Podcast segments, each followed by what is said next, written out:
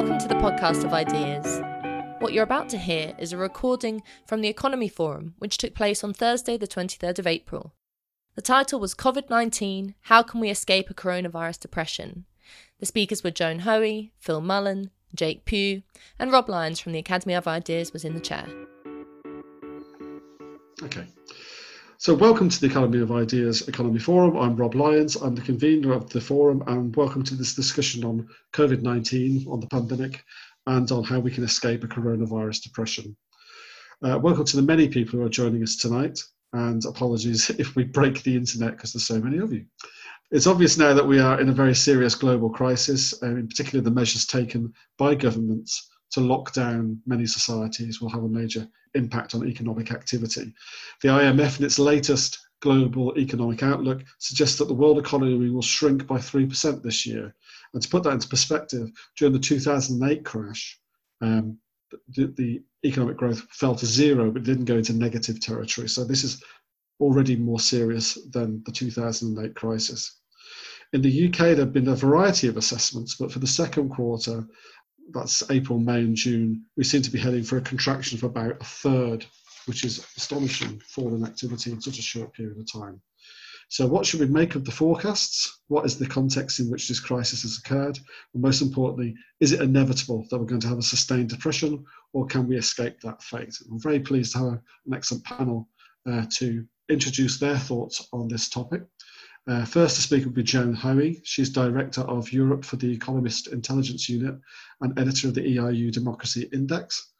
Then it'll be Phil Mullan. He is an economist and business manager and author of Creative Destruction How to Start an Economic Renaissance. And finally, Jake Pugh, who's a businessman who works in capital markets and is a former Brexit Party MEP. So I've asked them to give us their thoughts for six to seven minutes each, and then I'll come to you for your thoughts and questions. Joan. Okay, hi everyone, good evening. So I'm going to make a few points about our assumptions about the pandemic, uh, which underpin our forecast. So a few points then about our economic forecast and some thoughts about the possible political and geopolitical ramifications of the coronavirus crisis. So starting off, forecasting obviously is difficult at the best of times. It's especially so now uh, because our assumptions to a significant degree must be based on the progress of this pandemic and uh, anticipated policy responses to it. We're at an early stage, and much is unknown about the virus and about the disease that it causes. And we've seen many, uh, well, divergent uh, models and projections. And beyond the kind of natural infection rate, which seems to be about 2.2, there's very little that we know for sure. And that means that there's some need for caution and not to be too gung ho um, about um, about about our forecasts. Having said that, we have um, our assumptions. We have assumptions about the pandemic. Um, first of all, that it will, in time, infect 50% of the world population, which is probably a conservative estimate of those of symptomatic cases, uh, we expect 20% to be serious, about 1% uh, to result in death, and that may turn out to be uh, lower. The second point is that it's very hard or impossible to suppress uh, this uh, virus. And instead, the approach has been, as we know, to flatten the pandemic curve so that health services are not overwhelmed, by time to allow for preparations and so on uh, via social distancing lockdown measures, with the idea being that once the curve is flattened, it's possible to gradually lift uh, or ease these lockdowns while tracking remaining cases and, and, and instituting testing and so on. Uh, we expect that a vaccine will be available only by the end of 2021 at the earliest. Um, there's many reasons for that assumption, but I won't go into that now. Uh, we also assume that the coronavirus will become a seasonal disease um, with, like the flu, uh, with new outbreaks uh, in the winter uh, of this year. And in its first season, it's not going to be seasonal. In its first year, it's not going to be seasonal at all. So um, it's going to be with us for some time. And obviously, we can't live under a lockdown for two years or whatever it takes to um, get a vaccine. So, lockdown to what purpose? What is the right balance uh, of risk in, in managing uh, uh, this pandemic? Uh, just moving on then to some economic forecasts, we can talk about forecasting before and after COVID 19. 2020 was never going to be a great year anyway for the global economy, and now it's looking pretty dire. Our headline numbers are global forecast, and as of April, our April forecasting round is for a contraction in uh, global GDP of, of 2.5%. And we see all G7 countries having a recession, all G20 countries, with the exception of China, India, and maybe Indonesia, um, all contracting, all regions of the world contracting, with the exception of the ASEAN region, which will have modest growth. Uh, for example, Eurozone, we expect a contraction of about 6%. It's likely to go lower. Our UK forecast is for a contraction of 5% this year. And I think in our May forecasting round, it's probably likely to go lower. Our forecasts for the major economies are based on quarterly forecasts, and really um, it's a tale of two halves. So, with the deep contraction in Europe, in most European countries, um, a very deep contraction in Q2, and then a modest recovery uh, in the second half of the year. Uh, there's quite a lot of caveats to that, um, and um, we certainly won't be back to pre crisis levels uh, for a long time, and maybe not for a few years. Um, and even with um, a bounce back, even if there's a strong bounce back, maybe not in Q3, but in Q4. Uh, we're not going to be back to pre-crisis levels at all, even if we see very strong growth rates. Uh, the risks to this forecast are quite great. The recovery could be derailed. Uh, it could be de- derailed because of extended or intermittent lockdowns, second and third waves of um, uh, the disease. Um, it's dependent on what happens to a great degree in China and Asia and how the recovery progresses there. Um, and I guess we should expect that supply and demand is going to be sub- subdued for uh, this year, for the whole of the year some points about recovery, I'd expect to see quite a lot of differentiation, and the most obvious differentiation will be between Asia and the rest of the world. But also, I think there'll be significant differentiation within Europe um, uh, and, and, and, and, other regions as well. Um, so, you know, countries had different starting positions, they've had different responses in terms of managing this crisis, different economic structures, strengths, weaknesses, and so on. Germany is likely to be the first to uh, recover. Uh, others, and that includes the worst affected countries in the south of Europe, are going to be have a much weaker uh, recovery and a more difficult um, recovery. And what that means is that we're likely to see growing fractures and tensions and divisions within the Eurozone and the wider EU bloc, which obviously we're seeing those already. So, for example, uh, we know that all the developed economies, and we'll leave aside emerging markets for a minute, are going to end up with very large fiscal deficits and public debt piles, um, which raises the risk of sovereign debt crises, balance of payments crises, and so on.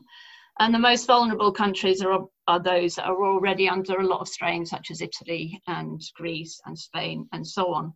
Um, and the question is how long um, financial markets will finance uh, those deficits and those uh, countries, and what happens um, later in a recovery phase when spreads start to widen. Um, what happens then? So I think um, looking forward to the recovery phase, um, that we're going to be heading for all sorts of um, uh, problems and a lot of political fallout as, as well. And just to finish off, because I know I'm not meant to speak for very long, um, just some points about the uh, on, on politics and geopolitics. This crisis has already and will continue to bring to the surface developments that have previously gone unnoticed or which have been suppressed in recent years. So, obviously, the, the tensions within the Eurozone uh, never went away completely, but they have been on the back burner in recent years during the recovery years since the sovereign debt crisis, but they're really coming to the fore in a quite an acrimonious way, as we've seen already over the past uh, few weeks.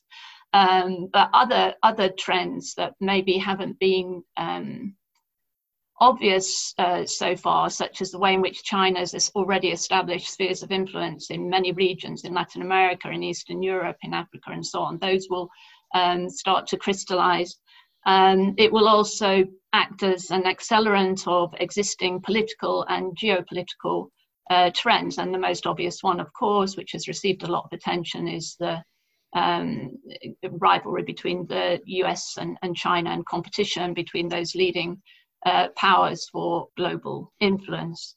I think, again, just to come back to the economic um, differentiation that we're likely to see, uh, and the ability of economies to um, recover uh, from this and to um, resume uh, growth, we're going to see that shift in, in economic um, power and the balance of power between the West and East that's going to come to the fore more. And finally, I think the crisis will be a catalyst for changes that are presently difficult to predict. Um, you know that on you know we've mentioned some of them that are likely to to uh, to to come to the fore, but some things are not likely. Will the eurozone be able to survive this? We've had the sovereign debt crisis, we've had the migrant crisis, Brexit, um, upsurge of, of populism. You know, will this be um, will this be the crisis that is the undoing of the eurozone and the EU more broadly? Okay, brilliant. Thanks very much, Joan. Phil. Thanks, Rob. Hello, everyone. And uh, thanks a lot, Joan, that Joan. I, I, share a lot of those uh, uh, perspectives on what's happening or, or what could be happening in the economic and also the, uh, the, the sort of political areas. I'm going to speak on one specific uh, different area, which is what I identify as the barriers to recovery and to decent growth um, that derive from uh, an overestimation of the prior health of the economy by many economists and politicians. For example, at the um, Downing Street briefing, the day that the OBR, the Office Budget Responsibility, published that grim scenario that uh, Rob quoted, Chancellor Rishi Sunak said something that was even more disturbing and ultimately damaging. He claimed that, to quote him, we came into this crisis with a fundamentally sound economy. And he went, then went on to insist that the economy will bounce back. I think the great danger of this false portrayal of the past is that today's self imposed brutal recession could be extended into a self imposed and vicious depression. Now, this is not inevitable, nothing is written, nothing is fixed. But the key point, I think, is that how governments proceed from now and how communities and businesses react and respond to that will have a substantial impact on the way economic life unfolds. And the message, the message so far from this government, I think, is massively concerning. Now, no doubt Sunak was trying to be reassuring in what he said, but I think his premise that the economy was fundamentally sound until a few weeks ago is clueless. I think it's condescending, uh, and I think it's economically counterproductive. I think his assessment is clueless because in which parallel universe is a precarious, debt reliant economy with stagnant productivity for at least a decade and with frozen and falling incomes for most of its inhabitants how can that be properly described as fundamentally sound? Britain, alongside most of the other mature industrial e economies, entered this year, if you think back to the New Year forecast, it entered this year with very well discussed anxieties about how long it would be before many financial bubbles began to burst and how long it would take uh, for a recession to happen. Now, we now know the answer was not very long, only a couple of months. But I think these past discussions demonstrate that the shutdown has been as much a trigger for a recession that was waiting to happen as being its proximate cause. Sunak's view is also condescending because I think he's not being level with people. Our newly mandated government should be honest with the electorate rather than treating us as children who can't handle discussing tough prospects, who should do as we're told and be satisfied with the glib assurances that everything will be all right and the economy will bounce back when this temporary hibernation is over. But the consequences of Sunak's messaging, I think, are even graver. Because precisely because we're not helpless, gullible children, most of us can see through this rosy rhetoric, which adds to our existing distrust of politicians and government. But worse than this for the economy, I think painting the pre pandemic world in a positive light discourages us from getting to grips with how broken things were before and therefore why the economy needs a deep restructuring to clear away the detritus from decades of atrophy and sclerosis, and to replace all those many just about managing businesses with strong, expanding ones instead. Covering all this up I think sanctions are problematic focus on what economists are already discussing as what they call the scarring effects of the recession. These are the supposedly permanent economic consequences of today's precipitous recession plunge. But I think this approach is a problem because when serious economic troubles continue uh, after the recession and continue to ruin millions of livelihoods, we're being suggested that we should see this as the inevitable result of the shutdown recession. This scarring narrative, I think, adds to the pre existing fatalist approach to economic life that disparages and deters transformative interventions. It sustains that old TINA perspective, which today implies that there is no alternative to this sluggish economic environment. And when things decay further, we're supposed to accept this as another sign of the inevitable coronavirus scarring that we can do little to avoid. To avoid.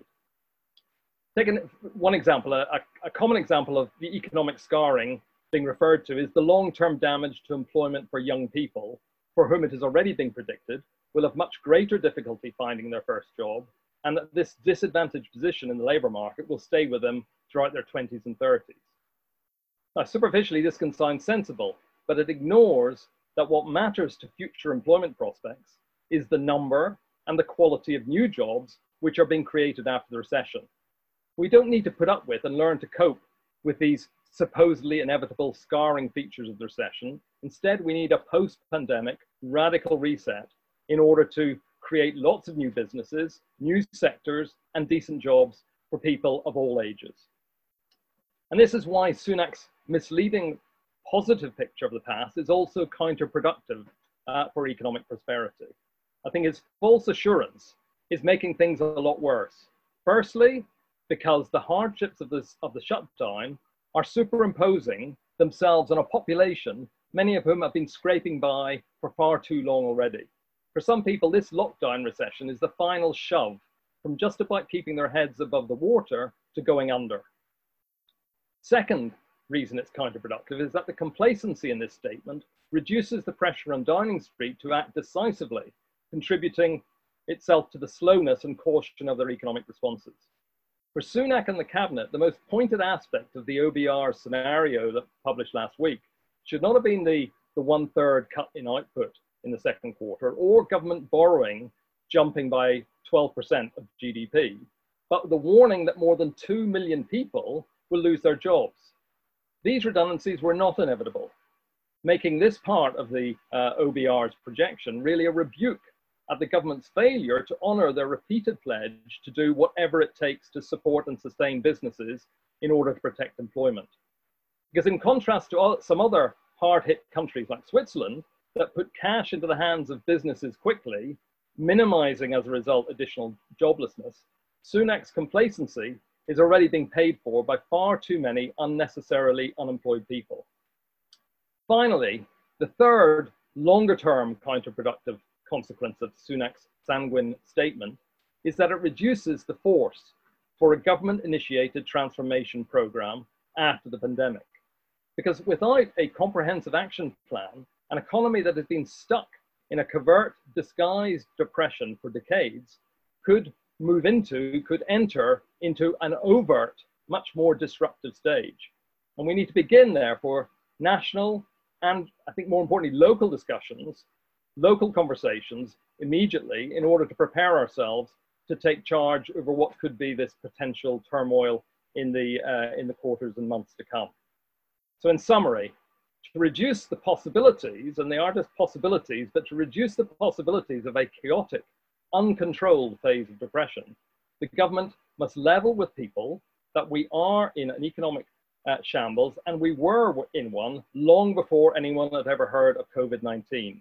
And this is the time we need to start to take shared control of our economic prospects, shaking up our broken systems of production and assuming finally collective responsibility for our future. Thanks very much, Phil. Um, that's very useful as well. Um, Jake. Thanks, Rob, and hello, everybody. Um, it's almost as if uh, that's what uh, all we populists were waiting for, because COVID 19 seems to have um, sort of writ large everything the, the populists have been saying for years localism versus globalism, the nation state, uh, issues with corporatism, uh, belief in personal accountability. So I just thought I'd start off with that with a sort of political thought. Mm-hmm. Um, I really feel sorry for Joan and, the, and the, who'd be an economic force, forecaster. It's unbelievably difficult, uh, but the point is the scale is is absolutely huge. Whether it's a 20% contraction, 25% contraction, the scale of this is is absolutely enormous. They also very much agree there's going to be very profound geopolitical implications, changes to supply chains, uh, nearshoring, reshoring. Uh, but also, I think uh, people have seen lots of comment around the oil market in the last week or so um, could lead to real instability in the Middle East, Iran, Iraq, Saudi, all very dependent on an oil price at very different levels to this. Um, I also very much agree with Phil's analysis. There's a, there's a massive risk of complacency. Um, I was lucky enough to be invited onto a call yesterday by a very large corporate um, for an off the record briefing uh, by the Governor of the Bank of England, David Bailey. And a bit like Sunak, he was making all the right sort of sanguine, you know, sort of reassuring noises. And obviously, they, part of his job is market stability.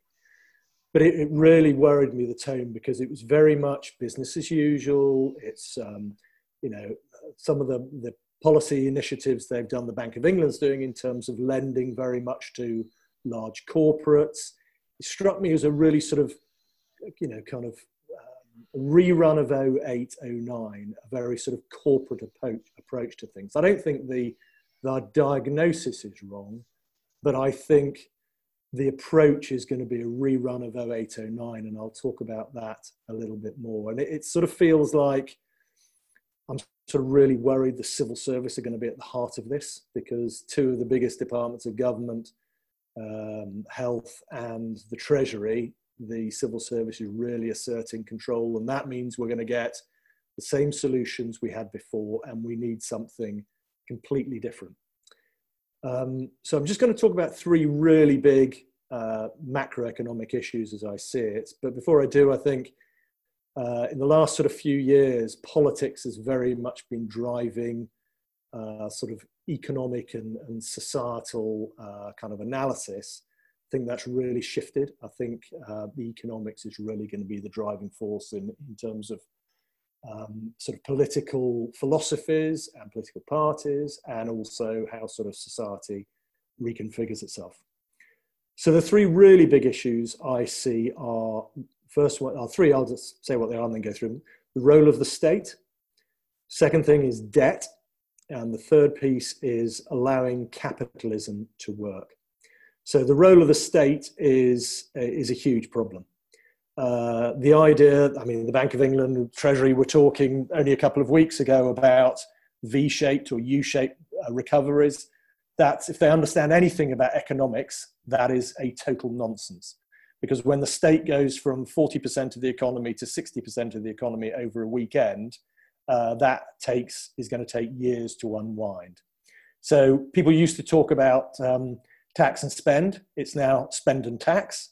Uh, leveling up has gone. Um, it's going to be leveling down. Clearly, austerity as a as a sort of political tool is is a non-starter now.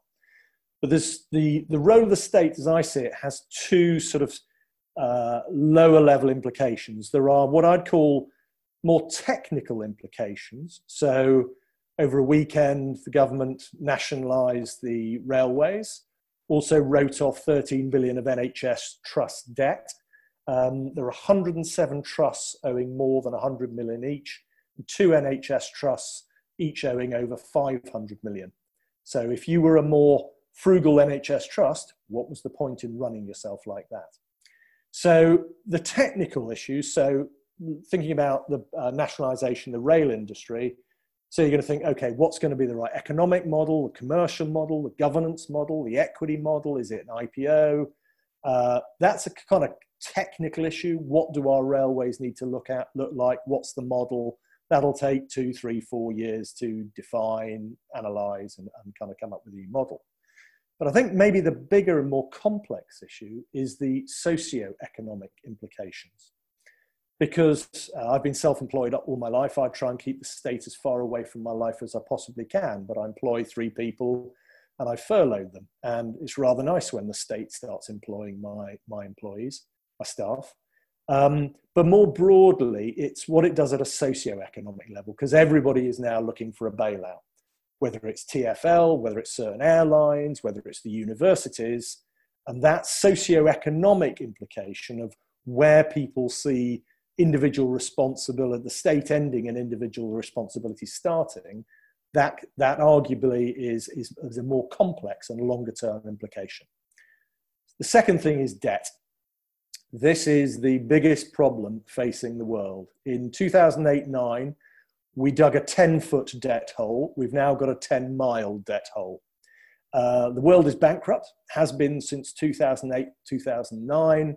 And all that happened is governments uh, reduced uh, interest rates to zero um, and started printing money so they can finance their own debts.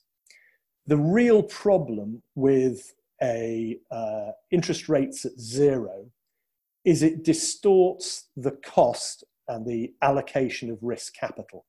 And what that means in real terms is it keeps the wrong companies alive. People may have heard, heard the expression zombie companies. So basically, because companies can borrow for such and refinance at such low levels, you're keeping uh, firms alive that should not be kept alive. So you have to normalize that yield curve. Governments, um, the German government can borrow for 10 years at minus three quarters as a percent. Um, so you have to normalize that yield curve. I've, I have thought there's a way around it, but, but at a sort of at a, at, a, at, a, at a sovereign and a corporate level, I do think people will start talking about debt cancellation. We can come back to that. And related to what I've just said above, the third part is you need to let capitalism work. So RBS has been bankrupt for 10, 12 years. The government put in a load of money, a load of our money. They still earn 62% of it. It's bankrupt. So are most of the banks across Europe. If they've got any assets that are valuable, somebody else will buy them. Same with airlines. You cannot keep alive British Airways, Virgin, whoever it needs to be. So you need to allow capitalism to work. At a lower level, there's any number of what I call supply side things that you could do around uh, corporation tax. You need to look at state pensions, all sorts of things. The last point, just before um, I get taken off, is actually I think there are loads of positives. Travel's never going to return to the levels we've had. A lot more digital initiatives, localism versus globalism, loads of retail opportunities. So I think actually, whilst there are huge problems, there are some exciting opportunities, but we need to have a much more radical approach to the problems we face. Great, thank you very much, Jake. Uh, that was uh, also very useful and very different as well. Now we come to the discussion. So we've already got some people lining up. So I've got, uh, first of all, it'll be Kerry and then it'll be Richard Ings. Uh, hi, everybody. Hope you can hear me. And thank you for really um, useful introductions, Phil, Joan, and Jake. A couple of questions. First, an idiot question, being an, not being an economist. Why is it we talk about recession, depression as being post pandemic or the impact of rather than now? Are we not now, given the shutdown uh, globally, in a recession? Because we don't seem to talk about it in that fashion. Am I wrong? Is there a numerical point at which recession exists or not? Second thing, I am concerned, and I don't know if he's here, but I know Daniel Ben Ami has written about this, about the anti growth politics that are already in play in relation to this. So, sustainability, which I find as a wholly anti human, anti growth outlook, has been given a huge fillip. Um, and I wonder what our speakers think if that can ideologically have an impact on the post lockdown world Thirdly, if the state can do it, the state can undo it. That's what lots of young people I know are saying. And so, how do we um, how do we question and challenge that, given Phil's point that it that it needs to be a real conversation, and we went into this um, with stagnation, if you like, in the first place. And finally, is debt really the biggest problem? In my experience, debt cancellation and vis-a-vis HIPC and all that for the developing world was a bit of a bullshit, excuse my language, discussion, given that debt's really only a problem in the absence of growth. Okay, thanks very much, Kerry. Um, Richard Ings. So I've got a really dumb uh, uh, starting point question because I know so little about economics, but I, have noted that um, uh, there's already some discussion going on. I think uh, mainly because I'm interested in France, but particularly in France about what's kind of being called deglobalization, um, the refocusing of economic resources in uh, possibly within uh, nation states again. And what was really I found really curious about, and I may have misinterpreted it, so I'm, that's why I'm interested in feedback on this, is that uh, the speech that um, Macron made, Emmanuel Macron, President of France, made uh, to the people last week had huge overtones of um, uh, reducing France's role within uh, the EU altogether and refocusing its resources on uh, its relationship with uh, ex colonies, which has always kept a fairly strong uh, bond with uh, in Africa. So I'm curious as to whether or not, insofar as it's possible to do a- any economic um, predictions at the moment, what the genuine prospects are for for that kind of return of, of sovereign uh, national solutions uh, to uh, the current economic problems. And that's it. Okay, um, I'm going to take Christopher Beckett. Hey, thanks, Rob. Um, first question was after 2008, the Chinese government bought up a lot of um, debt in different economies around the world. What effects could that have on after this problem if they're buying up more debt? What kind of problems could that have for the global economy and the cent- the kind of centre of where power lies politically after this? And secondly, um, maybe more for Phil and Jake, um, if after this problem, a lot of people have been talking about the need to have more um, manufacturing potential for PPE or medical supplies or ventilators and so on. What type of effect could that have on the UK economy if we start to produce all these type of goods for our for our own need, for our own good in going forwards? Okay, brilliant. Thank you very much. Bridget Ewell. Hello. Yes, oh, actually, it's, me. it's actually Kevin. I was just, I'm, I'm fascinated by, by the concept of, of the universities needing money. And I'm wondering whether it actually could be a possibility of, as, as Phil puts it, um, taking back control of our economic future. Because having, uh, you know, privatizing universities was a, a terrible idea in the first place uh, it's ruined uh, education, and I'm, I'm, I'm wondering whether it's possible actually to take back control by actually renationalizing various parts of the economy. And I, I would be very interested in seeing what some of the speakers think. I don't think it's just universities, I think it's uh, other um, areas where you could actually renationalize uh, much as I, I, take the point that Jake is making about about um, recreating capitalism and, and, by letting the, the weaker uh, capitalists go to the wall, uh, is it actually an opportunity for nationalization uh, at a cheaper level? Because it, you'd think you'd get fairly bargain ba- bargain uh, basement prices for for many of the different things. So I'm just wondering what the the speakers would think about that. Okay, great. Uh, um, there's quite a lot on the table already, so I've got. I'll just bring in three questions that um, other people have asked at the moment. So, um, Bev uh, had a question for Phil, which is um, you talked about local discussions, and could you uh, elaborate on what you mean by that? Um, Sarah had a question for uh, Jake, which was um, could you elaborate on this idea of positive retail opportunities? What do you mean by that?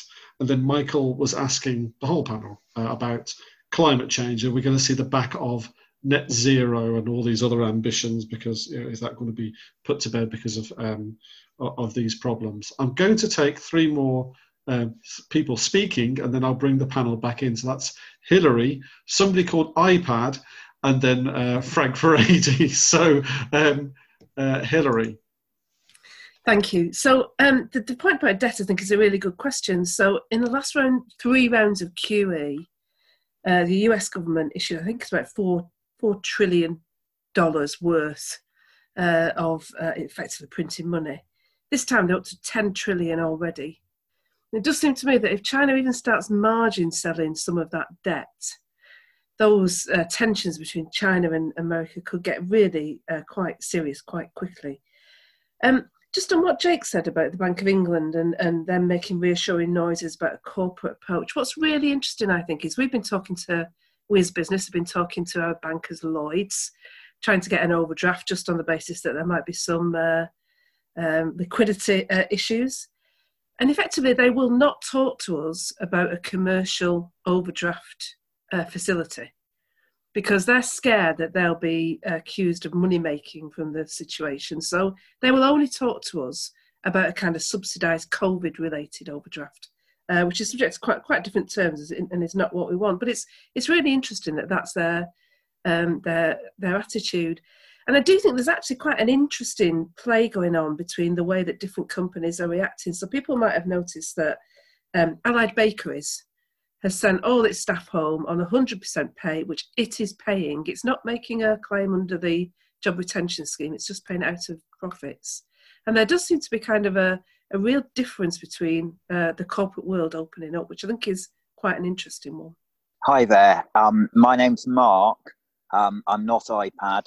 Um, I'd like to something I think that Jake, or sorry, Jacob raised, which was actually the idea as uh, China owning a lot of debt, whether debt could actually be used as a weapon of war, is contagion from other countries, particularly in response to um, Italy, and effectively that it is holding Germany to ransom um, at the moment, saying, well, we will either walk away and flatten the euro, or you will give us X amount of money, and that will in itself blow apart the euro by having to create euro bonds.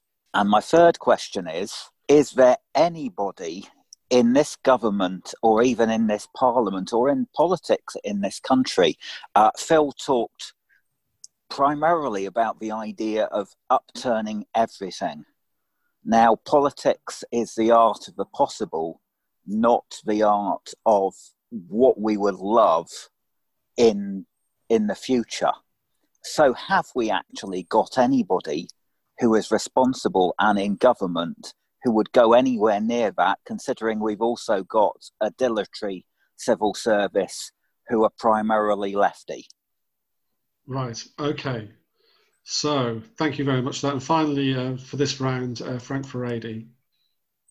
Yeah, uh, yeah, very interesting introductions. I got uh, three questions about three trends that I'm particularly interested in.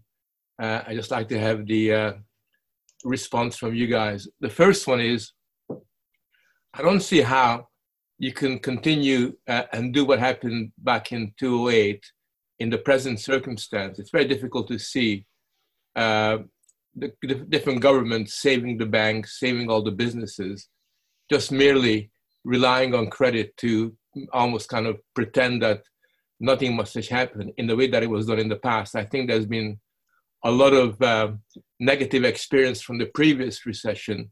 Um, and now, in, when you know, not talking about a recession but a depression, I'm not sure whether that's possible uh, for governments to do that. And I think that uh, if that's the case, that it's fairly likely that there's going to be a much more um, explicit, clearer form of depression kicking in uh, in the in the next period. The second thing that uh, I kind of see as being quite interesting has got to do with the um, very powerful impulse towards autarky. And I think that you could argue that it's all talk and no action, and it's just a, a, a knee-like, a kind of a knee-jerk-like reaction to what has happened. And you know, people are realizing that they can't really uh, simply rely on cheap, crappy Chinese goods coming into their own country. And that's going to be the end of it. I think there's a kind of, there's a very strong trend towards this. And you can see that international tensions are much more um, developed than than they were beforehand. It isn't just simply a lot of talk and and just kind of gestures. So uh, I I do think there's going to be a, a, lot more of that. I'm just wondering to what extent uh, that has got a scope to to develop. Uh, mainly because all the governments will be looking for some kind of lever, uh, some kind of domestic lever that they can uh, rely on in the in, in the coming period. And uh, uh if that happens, you know, how does that relate to the trends towards depression that we discussed beforehand? The third question I have, in, in many ways, the most important question, it relates to something that the previous guy was saying. At the moment, I don't see anybody in the British government who's got the wherewithal to actually address the need to restructure the economy. I mean, all the talk is about we're going to look after the NHS, we're going to look after this, and we're going to look after that. But there's no serious talk about how the economy can be restructured, and certainly no serious discussion about how the government can lead the way by, uh, by in a sense, um, uh, identifying sectors of technology or industry which society needs to kind of move forward. So I don't think that in Britain that's happening at the moment. Hopefully it will, because it's quite important.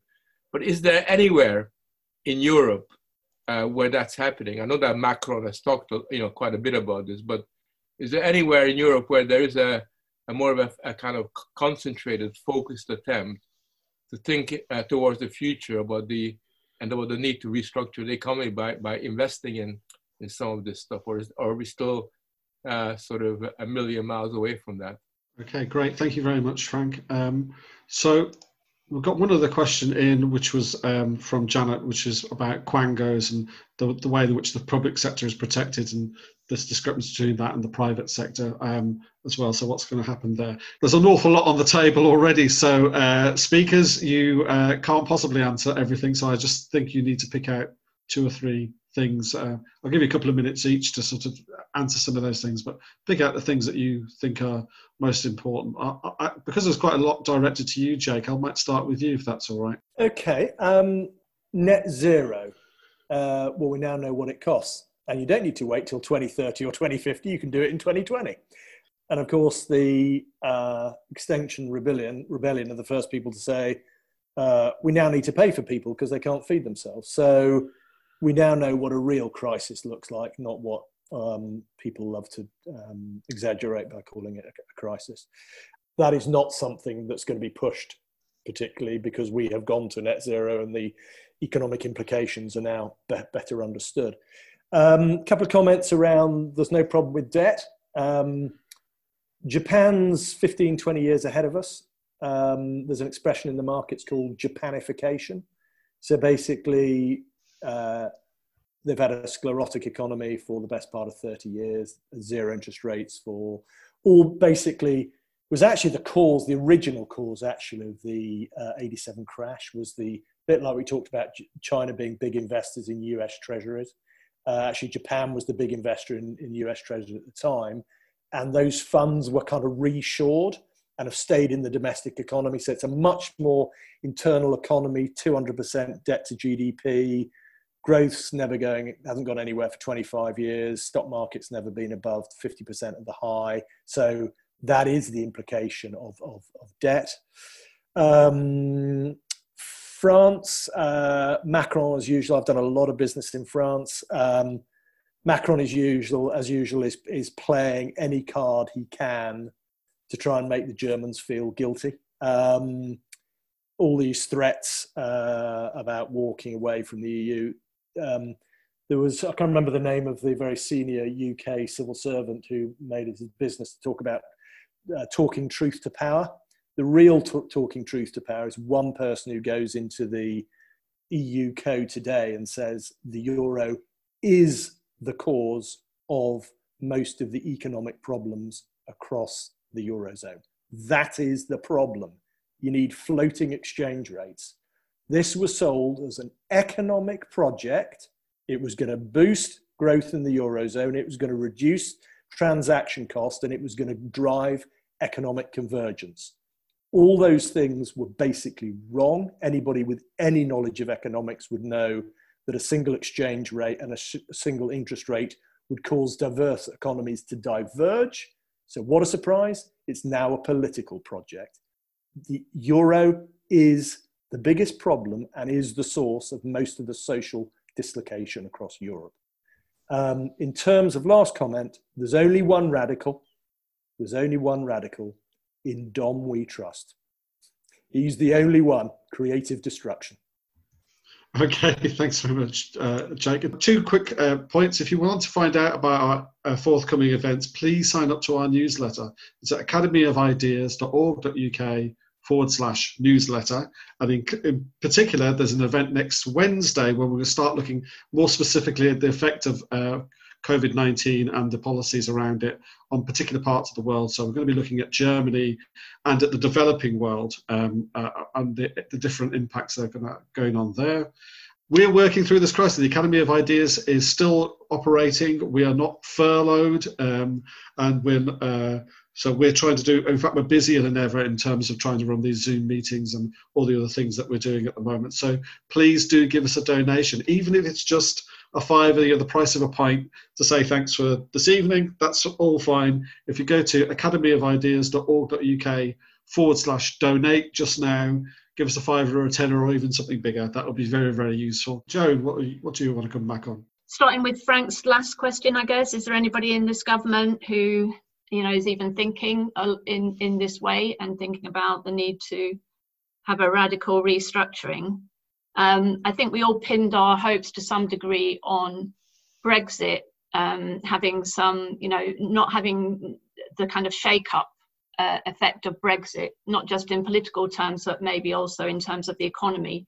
Uh, and even insofar as uh, this government um, elected in December has, you know, talked about um, changing things, addressing some of the long-standing structural deficiencies of the British economy, you know, its low productivity, lack of investment in infrastructure and innovation, and so on.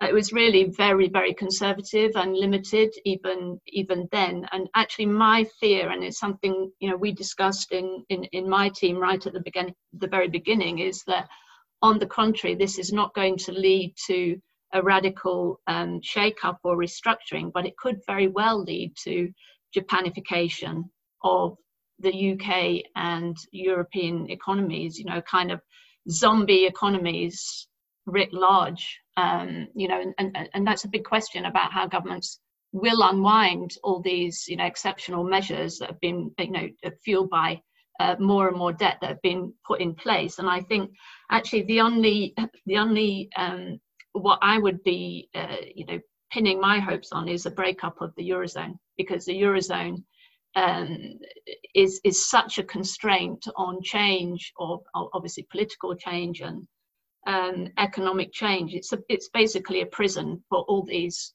countries, um, particularly the countries in the south, for Greece and Italy and so on. I mean, there is no prospect of of those countries re- resuming growth above you know the most minimal kind. You know we've seen italy i mean 1% forever and ever and ever. You know greece um, will be paying back its debt pre coronavirus debt you know for the next 80 years. Um, and that is a huge constraint on growth that it has to meet primary surplus targets and all the rest of it to pay back its debt to um, uh, to european uh, sovereigns.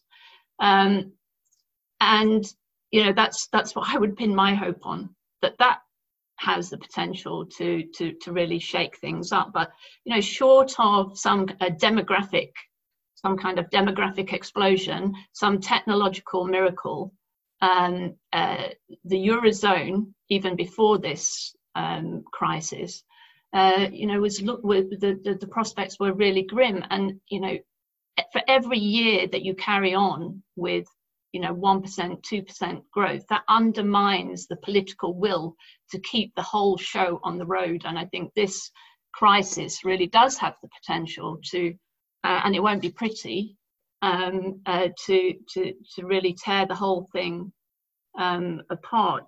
And then you know, there might be some possibility uh, of radical change but also some you know pretty uh, grim times as well um, so yeah, I don't. Just one more point there, Joan, please. Yeah, um, the autarky point.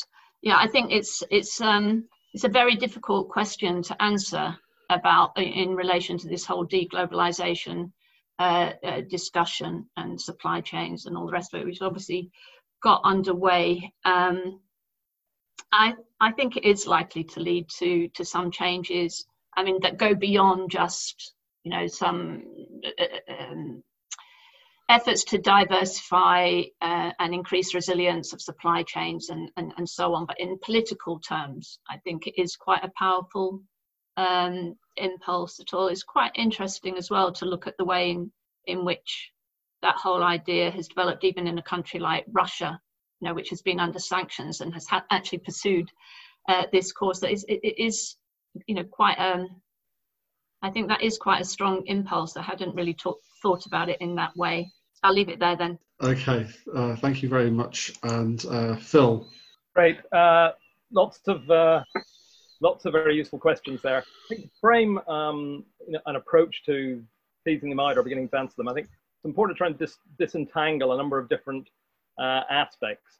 Um, there's a sort of a chronological aspect, which I, I periodize as we've got a, a, a before coronavirus world, a during coronavirus world, and an after coronavirus world.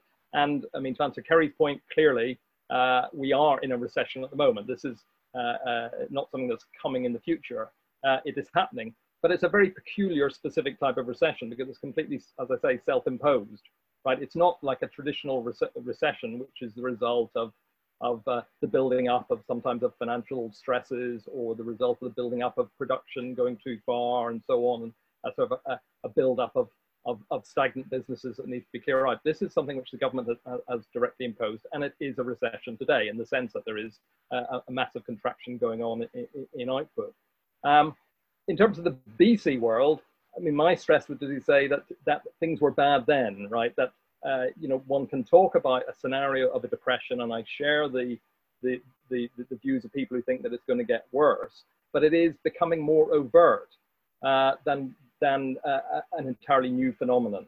I think we've been we've been uh, muddling through for you know 30, 40 years with what I call a long depression. It's just not been so evident.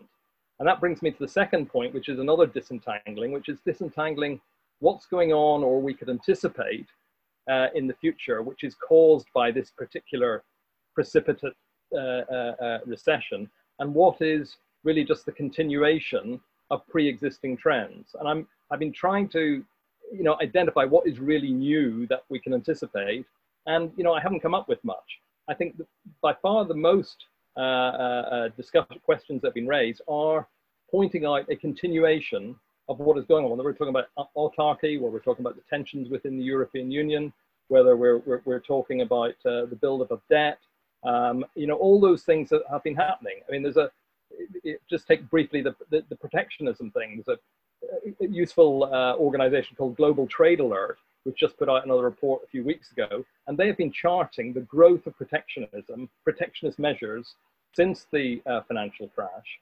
Uh, and they're, uh, you know, they have been spreading and proliferating enormously across the world. They just seem they just take a different form than used to be the case. They're not tariffs, they're what we call non-tariff barriers, but they've been proliferating. And that's been something which you can see in terms of controls on exports, in terms of uh, procurement uh, mechanisms, in terms of uh, uh, regulations. There's been this already, this build up of protectionist controls. Uh, they identified last week, actually this coronavirus is just accelerating that. I think they, they identified 56 countries which already imposed new measures in the last few weeks as a result of the virus, mostly in terms of curbing uh, exports of, uh, of medical equipment and so on. So uh, mostly it's a continuation of pre-existing trends. And that points me to, to the, my last point, which is the one about state intervention, because there's nothing new about this level of, of, of, of state intervention, which is uh, uh, people are anticipating. Uh, that has been the nature of what already has been a zombie economy in Britain and many other places for a long time. What is important, I think, is the way in order to, to what is useful to look at is the extent to which the impact of this precipitate recession brings out things to the surface more. That's what can potentially create a, a, different type of discussion because I share what Joan says, and, and I think probably Frank's question was uh, expecting this answer. There isn't any sign of uh, initiatives being taken to have a radical restructuring. I don't think you know, what we've seen come out of France is any different. They are simply finding different ways to continue the pre-existing state role, which was as a conservator role, not a shake-up role, not a restructuring role, but to conserve as much as possible what exists. That's what the whole last 10 years of quantitative easing and ultra easy monetary policies have been about.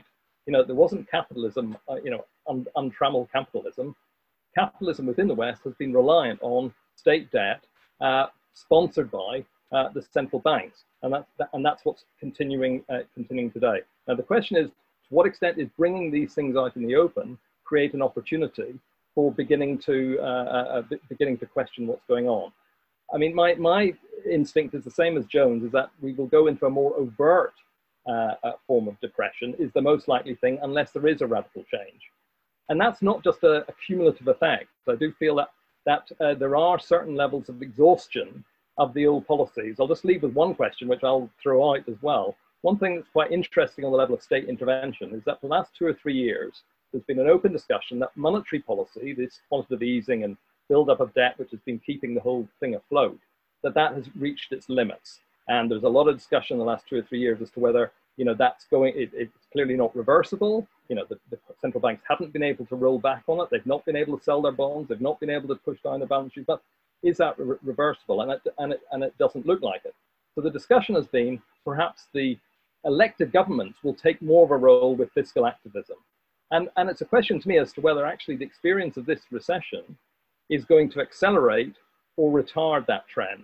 Because if you look at somewhere like uh, uh, Europe, you can see that it's actually given the European Central Bank, this quango, unaccountable, unelected body, a greater status again because the politicians have been incapable of coming up with even a, a you know a shared uh, recovery recovery plan. I mean, I think they're discussing it tonight as well, or, or perhaps tomorrow. Maybe they will. But so far, it's been the central banks, the unelected, unaccountable wing of the state, that have been uh, playing the, the, dominant roles, and the politicians have been unable to to, to, to seize the uh, the demands of the occasion. So that will be interesting to see how that works itself out. Sorry, uh, thank you very much, Phil. Uh, right, so I've got a pile of people coming in now to speak. If I could have uh, Dominic first. Yeah, hi Rob and everybody else. I just wanted to speak on these questions around the possible breakup of the eurozone. And um, as I see it, there are a number of different possible scenarios. Um, despite what uh, has been said recently, uh, one scenario is that uh, there is some kind of mutualizing of debt and um, particularly Germany, the Netherlands, and the other uh, Northern European states uh, help out of this. Um, the second possible scenario, which is entirely possible, is that Italy defaults debt and there's some kind of um, uh, third possible scenario is that um, Italy leaves uh, the eurozone. So I just wanted to kind of um, take those uh, different scenarios into consideration. And um, to me, firstly, I know this is a kind of economic forum, but there doesn't seem to be any momentum uh, within the main political parties uh, leaving the eurozone uh, from the main parties. So that brings me back to the other uh, two scenarios. Um, the second scenario is that Italy uh, defaults on its debt and wider uh, financial crisis in the Eurozone and possibly more widely. Um, I don't think that's likely in the very short term, um, but there is the potential for that in the long term. And uh, I don't know if people are aware, but the European Central Bank has been breaking its own rules uh, over the last uh, couple of weeks to support uh, Italy. Uh, it's bought 30 to 40 billion uh, euros of Italian bonds supposed to be, according to its own regulations, in proportion to um, the Italian government buying similar levels. It's broken all the rules on that. Uh, on Wednesday, there was an unscheduled meeting of the Governing Council the ECB, and uh, they decided that uh, all the pricing of bonds would date from the 7th of April. And uh, if uh, bonds were devalued to junk, uh, they would still be valid. And that's because Standard & Poor's Global tomorrow are due to reevaluate Italian credit and it could go well to uh, junk. So again, that's a kind of completely unprecedented situation. The ECB would do that. So, you know, in the kind of short term, it seems that the ECB is doing everything it can uh, to prop up Italian debt. However, in relation to uh, Kerry's question earlier, yeah, as uh, output falls by 9% as the IMF predicted, uh, can Italy continue to service its debt? I think that will only be dependent on the other European states uh, throwing some liquidity towards Italy. Uh, Merkel did a speech in the Bundestag this morning saying she's now prepared to do that. Um, I think Italy is too big to fail, and I think that um, given the exposure of many companies and financial institutions to Italian debt, um, some kind of debt restructuring assisted by the new Northern European states, most likely those three scenarios. So, thank you, Dominic. Um, Rick Moore. Uh, good evening, everybody. Um, just wanted to add some of my sort of thoughts and observations into the discussion um, on what the government have been doing to try and um, sort of help everyone with this. It seems that there's a huge disparity between the support offered to people on PAYE and those on self-assessment. Um, small businesses are some of the best innovators um, uh, in in the marketplace and add significant amounts of tax to the treasury. Um, but you know, when it comes down to who can get help, if there's caps on earnings um, that aren't existing for PAYE, and that strikes me as a as a huge disparity and not right. The other thing is the banks being left to sort of do the the, the COVID loans. The clearing banks are risk averse, um, and that's completely understandable. That's how they work, but that then means that what the government has put in place doesn't work because the banks don't want to take the risk on the businesses that might well go bust because they've been ordered to close the doors. And I do take Jake's point that capitalism does need to be allowed to work, but I think there's an opportunity to inject some compassion into this and remember that this is going to affect a large amount of people's jobs that the state are then going to have to support, and there's an economic cost to that. Um, the other thing that I, have sort of noticed that no one really seems to be discussing is there's a massive amount of dividends that were already declared based on 2019 profits that are now not being paid. And in some cases, I understand why businesses have taken that decision. In other cases, the businesses that aren't likely to be affected significantly by the, the situation we're in now. And the, they had the benefit of investors' money, and these investors were pushed into the markets because of the lower interest rates, and they couldn't get a return on the cash. So we're not talking about the fat cats, the, the massive investors. We're talking about a good number of people that are relying on those dividends for retirement income to boost their own income. You know, small investors that would traditionally have held that in cash had the interest rates be there.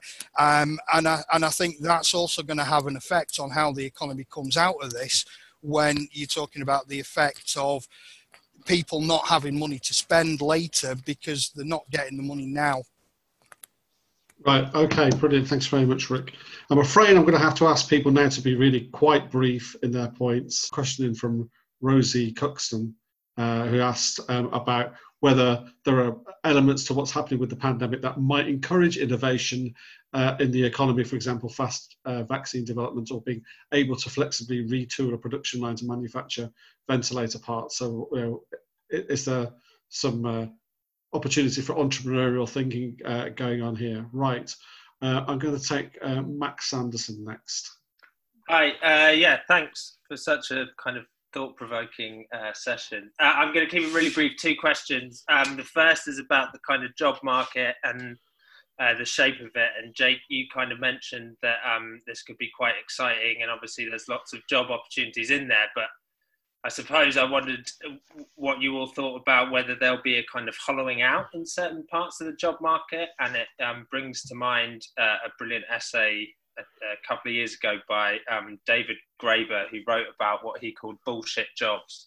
And essentially, these are jobs that um, sort of pencil, pencil pushers and box tickers and um, essentially sort of meaningless jobs. And he was talking about the psychological effect of on the people who have these jobs in a society where, um, you know, uh, our sort of work is very much part of our identity. But do, do you imagine that a lot of uh, these kinds of jobs, these middle management jobs, will kind of be uh, hollowed out um, after the pandemic. And secondly, there's a lot of talk and questions and stuff you guys have said about, you know, the economic change driving uh, political change.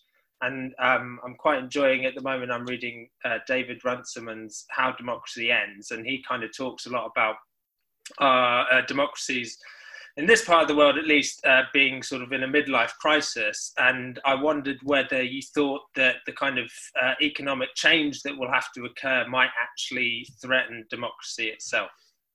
Okay, thank you very much. Uh, and we're on to Noah Keat. Hello there, good evening. Um, I was wondering if you could just reflect, uh, really building on other points, on the role of moral hazard in the coronavirus um, economic argument and just sort of really trying to reinforce um, how the state is balance helping businesses that deserve assistance while also ensuring that um, businesses that would have failed anyway and would have gone bust always do fail and are allowed to fail. Thank you. Okay, uh, brilliant. Thanks. Nice and to the point. Now we have it's Anthony, I, I believe. Um, yeah, thanks. Thanks for the discussion. Really good. Mine's going to be very quick. I was uh, uh, fortunate enough to listen to the uh, Chinese ambassador today, uh, before he made the one o'clock news because of his performance, which I've seen him before, met him before at Asia House.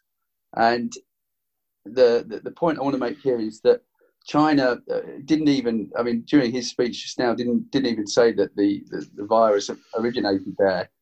And basically came across as, as very belligerent and quite arrogant for a, for a senior diplomat uh, which is why he made one o'clock news. I don't know if he's made the evening news yet, but um, and that was the BBC as well. Uh, and, and, the point that he was making really was that uh, if we don't basically keep an open mind and and be very uh, submissive towards China, then they won't invest here. And if if you if you if you're not with China, you're against China, effectively. Now, I've got a business there. I've had a business there for over 20 years.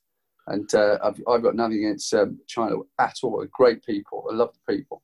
But I am concerned about being uh, dictated to by an authoritarian regime. And I wondered how the panel feel that that's going to uh, affect um, us getting out of this, uh, and not just us, but Europe and the US and the, the whole uh, uh, global relations there between uh, China and the rest of the world, if they're going to take, take such a arrogant position. Okay, brilliant. Thank you very much, Anthony. I'll, I'll take Daniel Ben-Ami and then I might just bring let, allow the panel just a, a, a quickie in response to anything they, they really want to respond to. So, Daniel. Okay, thanks, Rob. Uh, I I'm getting quite nervous when I see Eurosceptics taking glee in the problems that the Eurozone has. Uh, and that's not because I'm a fan of the EU or the Eurozone. I, mean, I think it's completely undemocratic, and I think it, as I think Joan said, is causing real problems, particularly for the people of uh, Southern Europe in, in economic terms. But I think there's more capacity for it to muddle through than some people have suggested. So it's clear it's that corona bonds don't look as though they'll get off the ground. In other words, bonds that are mutually issued by the entire eurozone, not by individual European countries, because they can't uh, get their act together to agree to them, because there's still there are big tensions within the eurozone. But they do seem to be muddling through. I think Phil referred to this, or maybe it was Dominic, in relation to, for example, the European Central Bank taking much more of a role, not just a monetary role, but taking a kind of quasi fiscal uh, role as well. Uh, and I think the main counter tendency really is that the, the trend towards technocracy, that, that there's no, no alternative, not so much to the market, but to the state. And we have to rely on the state, we have to rely on experts, we have to rely on authorities. That could get much stronger unless we really challenge it. So, really, my, my point in relation to this is that unless there's a strong uh, struggle against technocracy, then I think the Eurozone will be able to contain and manage its problems. Although, of course, people living in those countries will really suffer as a result of that. Right now, panel, I, do you want to come back? I, will just like Jake, Joan, and uh, Phil, just in that, that same order again. Jake, just literally one point each, bang, bang, bang, and we'll come back out to uh, uh, the um, audience. So, Jake, one point, whatever you like. Well, I think I have to say something back to Daniel. I take no pleasure whatever in the problems the Eurozone uh, has. I've been pointing it out for over 25 years because it is the problem.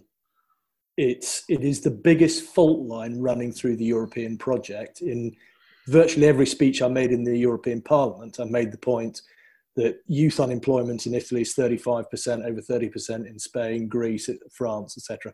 I take no pleasure in it whatever, Daniel. I'm saying the thing is a massive problem. It's a lie and needs to be sorted out. I thought Rick's comments were really good. Absolutely agree with you. When I said businesses fail, I mean large businesses, Rick. Very much agree with you. I think the opportunity is small businesses. Brexit Party again. We've discovered an amazing thing. There's one and a half million limited companies. A million of those pay corporation tax of £10,000 or less. That only contributes about three and a half billion of the corporate tax take. You could take 1 million companies out of tax and it represents, I think, it's about 6% of the corporate tax take. Shall I leave it there? Yeah, brilliant. Thank you very much. Uh, Joan. Yeah, I mean, I take the points that have been made about the Eurozone that its capacity for muddling through has been considerable. I mean, it's been muddling through for quite a long time now, more than a decade um, uh, since the onset of the sovereign debt crisis and longer. Um, and, and so nobody ever wants to predict that it's going to to unravel and, and, and fall apart. Uh, eventually it will, you know, and it is a question of timing and whether, you know, it, it's not going to happen uh, today or tomorrow. But further down the line, um, I, I, think there's a very significant risk now, and that is because, yes, the e, I, I agree with the points that um, the ECB has again, uh, you know, stepped in uh, to the breach. But this is not a Draghi moment. The ECB, you know, cannot actually provide um, uh, the, the the backstop now that is needed because the scale of it is just is just too big, and that's why we've had these um, very acrimonious discussions about what form uh, this is going to take, and um, Corona bonds debt mutualization has been uh, rejected. We've had this uh, north south wrangle going on. It looked like something had been agreed, and then it was immediately uh, rejected by the Italian prime minister, who said that there's no way that anybody in uh, southern Europe, well, the Italians, will sign up to the Europe anything that's um, a bailout linked to the European uh, stability mechanism, even with the most minimal level of conditionality.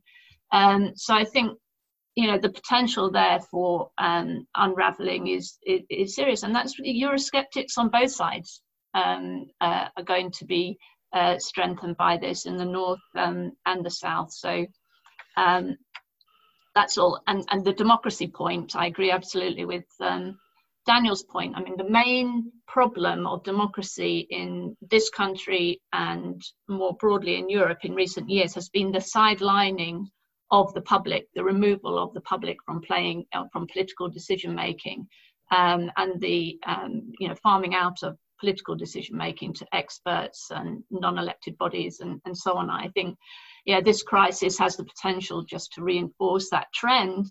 Um, you know, unless it is challenged. I, have got other points, but I'll leave them.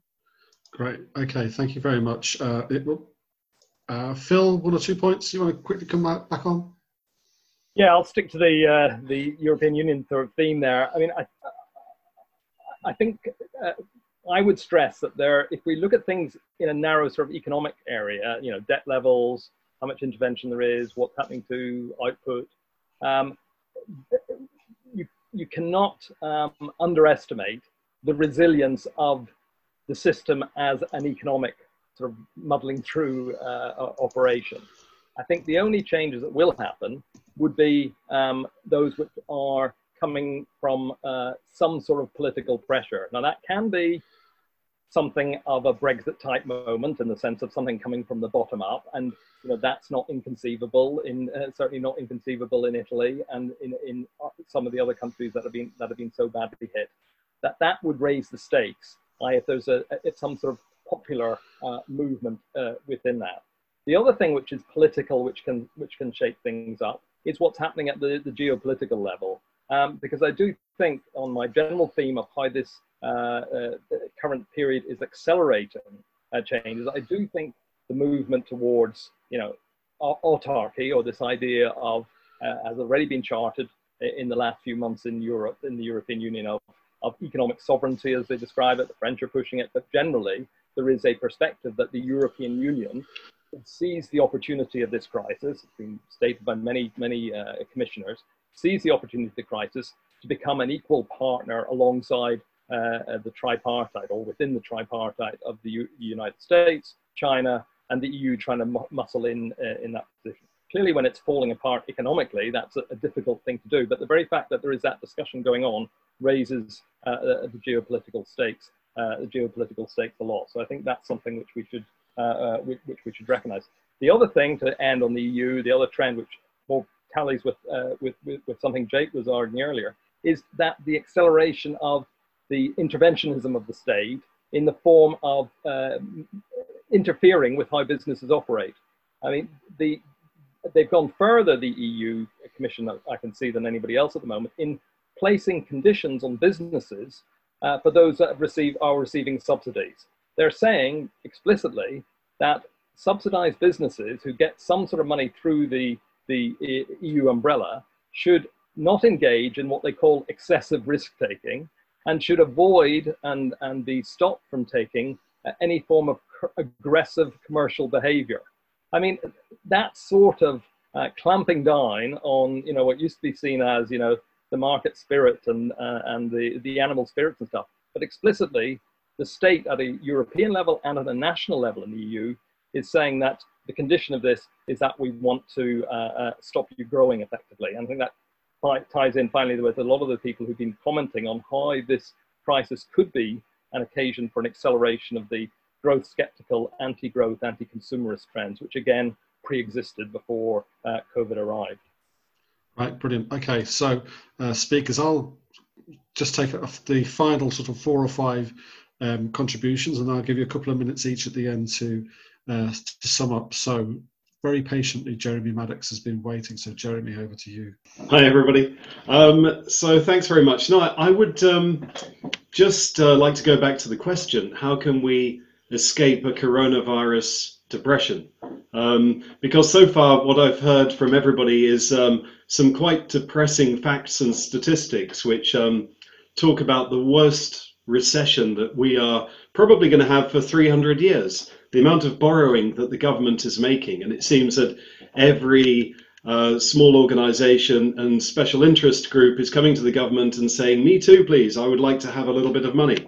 Um, but if we just go back, um, we started this coronavirus uh, following the similar policy to what they were doing in Sweden and um, Anders Tegnell, who's leading the epidemiology there, um, who was a pupil of Johan uh, Giesecke, who is highly renowned epidemiologist working for the WHO and other organizations, and put forward his view, which is that actually uh, what Sweden is doing, which is a limited and intelligent lockdown and allowing business to continue and uh, thrive.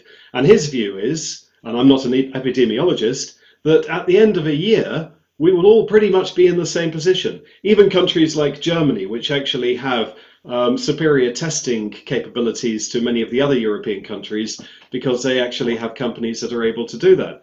Um, so, why are we actually destroying our economy and destroying everything in it? That's the big question here. And how can we get out of it? Well, I think the, the, the big problem that we have in this country, and I'm going to say a few words of heresy here, um, but the NHS has been turned into some kind of a religion. Now, I love our nurses and our doctors, and I would worship them and think they're absolutely wonderful. But the organisation and the management of the NHS is not a religion. Unfortunately, this organization has been unable to deliver PPE over the course of how many months have they had to do this? Look at Tesco. They managed to get within a few weeks toilet rolls and pasta and everything on the shelves, multiplicity of thousands of different items onto the shelves so that we've all got enough food now. the NHS, this state run organization run by politicians, cannot get one single product uh, to protect our healthcare system. And guess what? By the way, they forgot about the old people. Okay, uh, okay. Okay. Um, Jeremy, can, can you just wind up there? Just make it finish off your point. My solution. So, my solution to this problem is that we need to get out of this lockdown as soon as possible. We need to be intelligent about it. We need to focus on the elderly, the infirm, and we need to get the young people back to work in order that we can provide for those people who really need it and that we can look after the people who really need the care and that way we can get our economy back on track and save the lives of all the millions of people, or thousands at least, who are going to die as a result of uh, this lockdown and what the government policy is today. Thank you. Okay, thank you, Jeremy, uh, and thank you for your patience. Now, uh, you may not seem apparent, but Jacob Reynolds has been waiting for ages as well, so um, I'll take Jacob now. Hi, th- thanks, and likewise, thanks for um, all the contributions so far. The first small question uh, I have is just about the role of the US. I'd like to hear um, the panelists' thought, think, uh, thoughts on that because I think it remains highly ambiguous and contradictory as it has for quite some time, the role of the US in uh, powering the West economy, as it were. And more, uh, more substantively, what was been described as sort of muddling through or what Streeck called buying time. I see no reason for that to not continue in the absence, as people have said, of political pressures. But my question, which I don't think we've got to yet, is what form will that take? Um, it seems unlikely that we're going to see substantial debt cancellation because of the international um, collaboration that will be required for that. But will we see, sort of, especially in a world with very uh, strong deflationary pressures, perhaps uh, more debt financing, um, and perhaps even one of the more am, uh, ambitious but still buying time strategies I've seen is that we should do so until we have enough inflation that's manageable, but a level of inflation that would help unwind the size of some of these debt piles. So, what will be the form that this muddling through takes?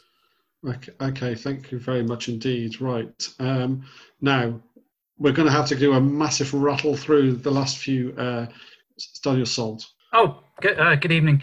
Um, I had a technical question. It was to do with uh, reshoring. COVID 19 marks the death of globalization or this iteration. How do we force reshore our supply lines within a WTO framework? Does this lead to regionalization? And if it does, does the UK integrate further into Europe, or due to security concerns, do we integrate into North America re because of China? Thank you. Right. Right, interesting points. Right, thank you. Uh, I should have added that I've got a question on uh, two questions on the chat. One is from John, who says, "Do you, do we believe the government when they say that there will be no extension to Brexit? Is it possible that government wants to be freed of EU laws so it can start boosting our economy in the ways that coronavirus has shown to be necessary. Uh, and uh, we also had a question from Dennis and Bernie where does the US figure as a hegemonic power and a guarantee, guarantor of economic stability, a traditional role for it, but what sort of say does it interplay that kind of role just now? Right, okay, so uh, let's have uh, Road Ravster. Ravi. Does the refusal of the Chancellor to guarantee the triple lock pension that it will it will go with whichever is the highest metric between inflation, average earnings, or two and a half percent. Does that refusal to guarantee that triple lock presage something even harsher? Because in a period where you've got not only the payment for pensions, but unemployment benefits and furlough payments as well, they have to be recovered through the creation of new values. There's going to be even greater pressure to, like, from a cynical capitalist point of view, to um, paying out or having such a burden of people who are no longer going to be contributing new values. So I'm just wondering, there's already been a discussion about the need to rebalance the, um, the payments to pensioners as opposed to everyone else's earnings, many of whom haven't recovered since 2008. So I'm just wondering, what you think is likely to happen to pensions? Or is it too sensitive in terms of that being their kind of major political voting base for the Tories to consider touching the pensions because it's it, it's going to be a huge thing to, cover all the sort of financing of benefits that are going on at the moment. So I'm just wondering how they will treat people who are okay. contributing to the economy. Thanks very much. Uh, uh, now, Usha. Hi. Um, I'm going to make it very brief. So, my thoughts are about the issue of balance, or rather rebalancing, looking ahead. So, there's two things. One is thoughts on what we are going to do in terms of rebalancing our uh, economy internally, perhaps reducing the over reliance on the service economy, significant parts of that uh, which are struggling, and improving support for um, particularly our manufacturing uh, base and uh, small businesses which have been consistently eroded over the last two or three decades and which are struggling. Uh, our skills base has been eroded and small businesses struggling uh, with huge tax, tax business and green taxes and business rates. And related to that is rebalancing um, externally as a nation our um, strategic trade relationships. Now that hopefully we've unhitched ourselves from a very sclerotic EU um, I don't think it's a simplistic question of localism versus globalization. I think China's not going to go away anywhere, but perhaps we do need to think about over relying uh, too much, relying too much on China as a manufacturing base, and perhaps building better strategic trade relationships with other um, other locations around the world, with Africa, with the rest of the Commonwealth. So. Yeah. Okay, thank you very much, Usha.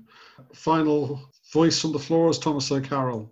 Uh, hi, I'm really interested in Sweden, and uh, Jeremy Maddox uh, touched on this point a few uh, questions uh, ago, uh, mentioning the fact that they not had the, the, the lockdown, and so without closing down their economy, they won't really need to to revive it. They they're nothing like as bad a position as as we are, perhaps. a question for Joan, possibly, or for anybody um, is what is the prediction uh, for Sweden's um, uh, economic uh, prospects uh, uh, at the moment? It's not they're not in the in the euro either. They've got the Swedish krona, so they don't have sort of typical euro problems that have been mentioned. So, uh, what about Sweden? Are they uniquely well placed?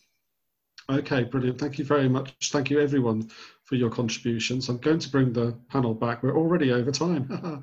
um, so I'll just uh, uh, rattle through everybody. If uh, keep your comments to about two minutes, that'd be great. So Joan, if I could start with you. Okay, well, I'll, I'll start with that then, Sweden, since there were several questions. Um, I mean, I would say that um, you know the efficacy of any particular policy response that we've seen which is you know to one degree or another some form of social distancing or imposed lockdown is not well understood at the moment uh, at all. And um, you know the the cross country comparisons that have been made are m- m- mostly useless uh, in in my opinion. And you know you, at the end of all this you know when we we look back you know it may be the case that many other factors which are fixed or structural factors, may turn out to be um, just as important or even more important than the policies pursued uh, by governments, such as geography, such as age profile of population, population density, luck in some cases, what was happening at you know particular moments in February in, in, in, in, different countries.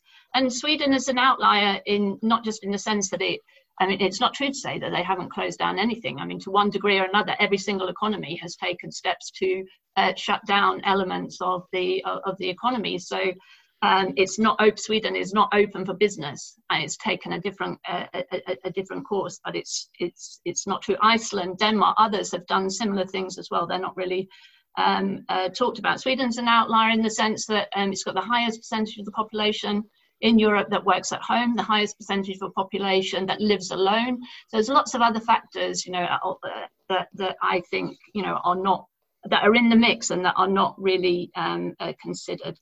Um, so uh, that's one point. Um, I had a question really for Phil for when he comes in about the labour market. I mean, several people have asked questions about the labour market and what is likely to happen um, at the end of all this as we as we unwind all these measures. I mean, even at the moment, in terms of how we assess unemployment, you know, these furloughed workers and how they're being included in the data. I mean, we really need to look at what's happening and how different countries are accounting uh, for this.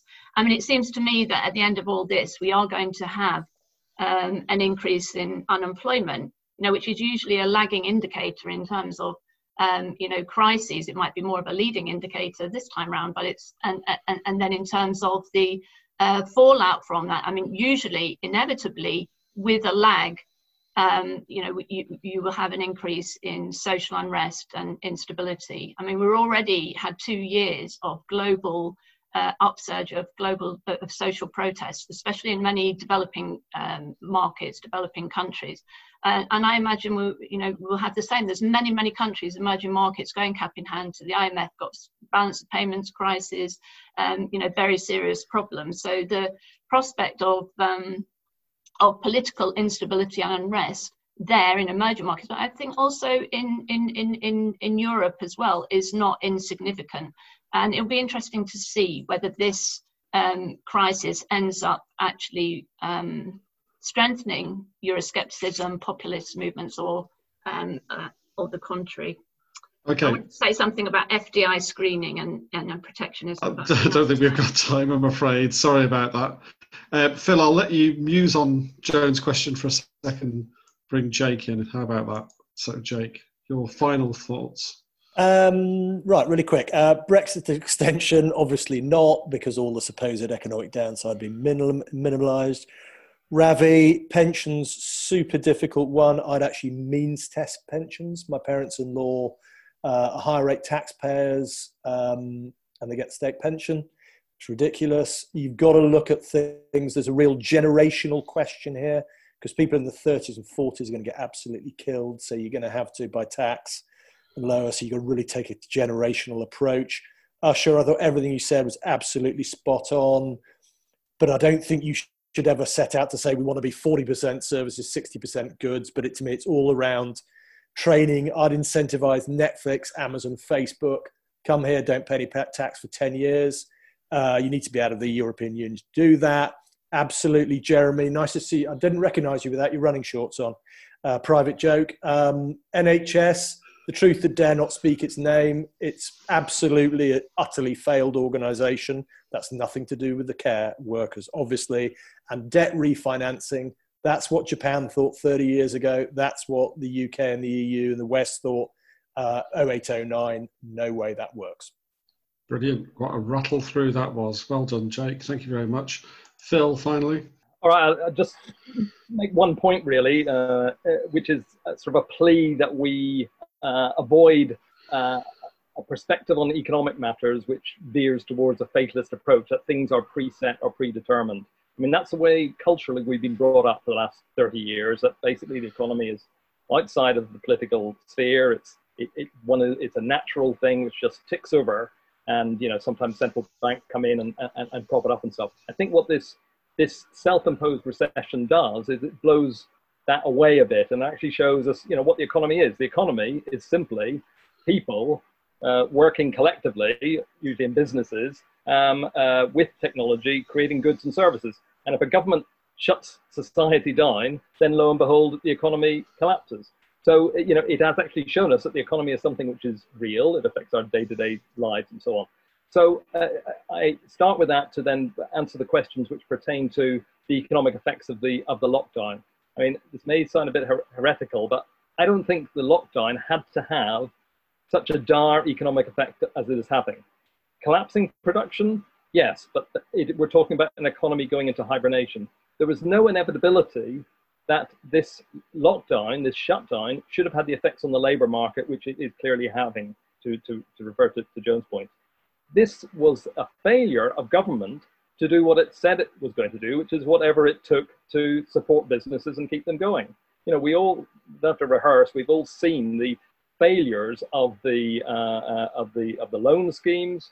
Uh, the you know in, in Britain it's something like you know one percent of of small businesses has by this time after you know so many weeks has successfully got a loan. You know, 99% at the moment don't, whereas other countries have been much more successful. So this is a, a self-imposed hardship.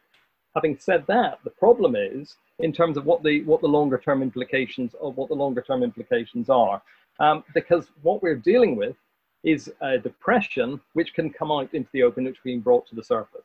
That's why I think, for example, and again, this may this this may be controversial. I think the discussion which we know is going on in government, or is told is going on in government, about when the lockdown should be eased between sort of the hardliners and the more soft ones. You know, should it be next month because otherwise the economy is going to collapse?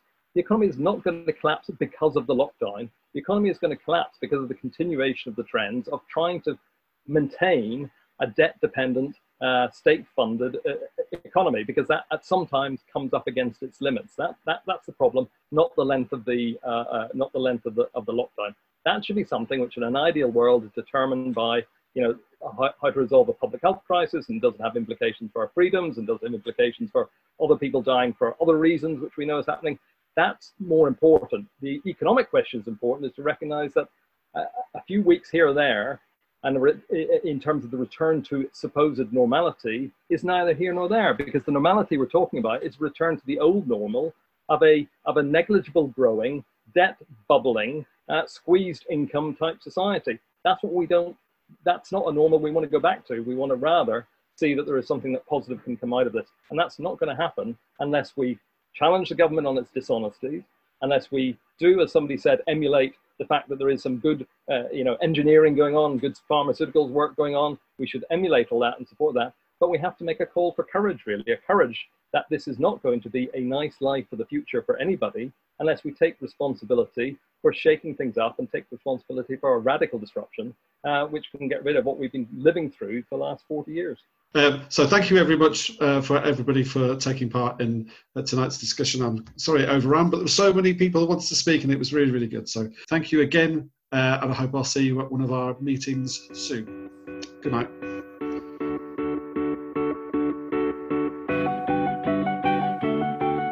Thanks to Rob for hosting that economy forum. Before you go, I'd like to ask you to think about making a donation to the Academy of Ideas. We've not been furloughed and we haven't stopped. In fact, with salons and forums and public meetings online, we're busier than ever and delighted to be. But the current lockdown has almost completely stopped our income.